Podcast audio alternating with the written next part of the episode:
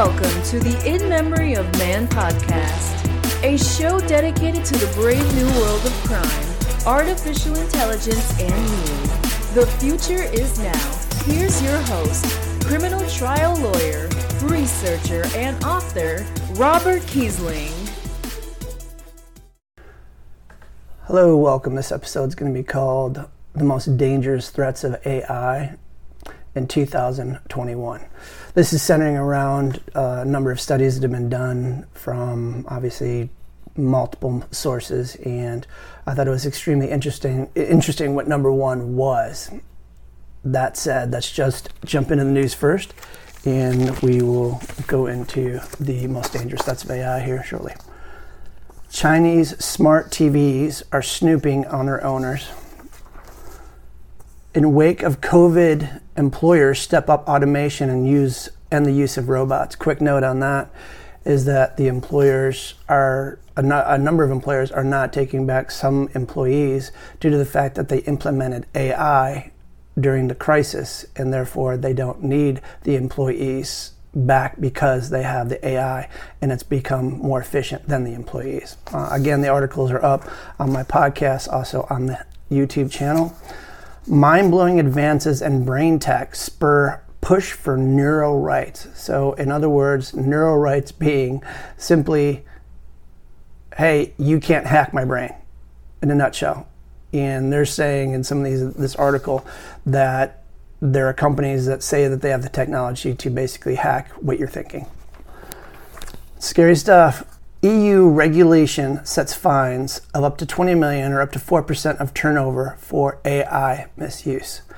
So, what that means is that people obviously are already misusing AI in companies and private corporations, people, governments, depending.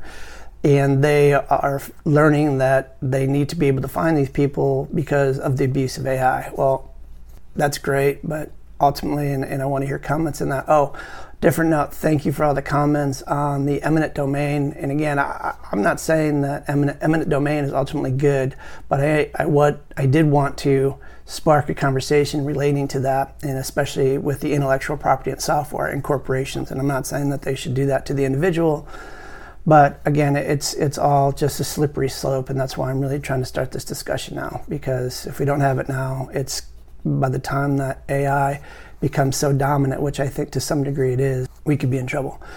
Okay, being touched by a humanoid robot makes people happier, more likely to listen to machines. I don't know what to say to that. ACLU joins over 50 groups in calling for Homeland Security to halt use of Clearview AI. Again, I, I'm not an advocate of the, uh, the Clearview, and they need to really, really clean that facial recognition software up. Air Force's Skyborg AI system flies for first time in Mako drone. Do you understand what that is? That's like Skynet, right? So they have AI autonomously flying this, they call it a drone, but it looks like a jet to me. Again, the article's up. The problem I have with that is hacking, and uh, the next episode we're going to cover is going to be when AI becomes the hacker, so you can get a better understanding where I'm coming from. I mean, humans alone and hacking really is is exploiting a system uh, that for and using it for something that is not intentionally or originally made for. Uh, that's a very very basic definition and simple, but I have other definitions. Again, you can just look at some of the articles that I have to further your understanding of that. Now let's get into the most dangerous AI for 2021. And what I what I mean by that is that AI that can be exploited for bad things, evil things. Number one is deep fakes, and if you don't know what a deep fake, I'm going to give you an example of how dangerous that can be. But deep fakes essentially are people using software or AI to create someone saying something that they have, and I think you've seen the one of. Uh, uh, Barack Obama or the presidents on YouTube or whatever. People were making them say stuff that they didn't say, just as an example. But driverless driverless cars as a weapon. Now this goes into what I was talking about with the drone that is autonomous, that looks like a jet with the military and AI making those decisions. Because if they can use driverless cars as a weapon, then what's to stop them from hacking or hijacking that? Why can't they have someone operating that? Again, it's it, someone did say uh, a while ago, I, I don't know, I think it was Kevin Mitnick or someone um, who it was a hacker and now helps um, with various uh, governments, uh, I think the US particularly, to help against hacking. But he said that everything will be hacked at some point. So, keeping that in mind when we're trying to develop all these things, I think that that's a this is all extremely dangerous, and I don't understand why we're not looking to all of this. And it, well, I guess I do because other countries are going to do it regardless. So we have to we have to basically protect ourselves by doing what we're doing with with some of the, these most dangerous things that we don't know the consequences of. And again, no, no scientist at this point knows whether or not AI will become Skynet. And so we're going down a path that we have no idea what's going to happen because AI learns differently than humans and humans learn differently than AI. And it's just about being efficient. But I digress. So fake news is number three. Phishing is number four. If you don't know what phishing is, it's like uh, I don't know if you ever get an email that says it's from, say, like your insurance company, but it's really somebody else and what they're doing, and then fill in the information, or hey, you're late in a payment, and you're like, oh, then you put all the information in.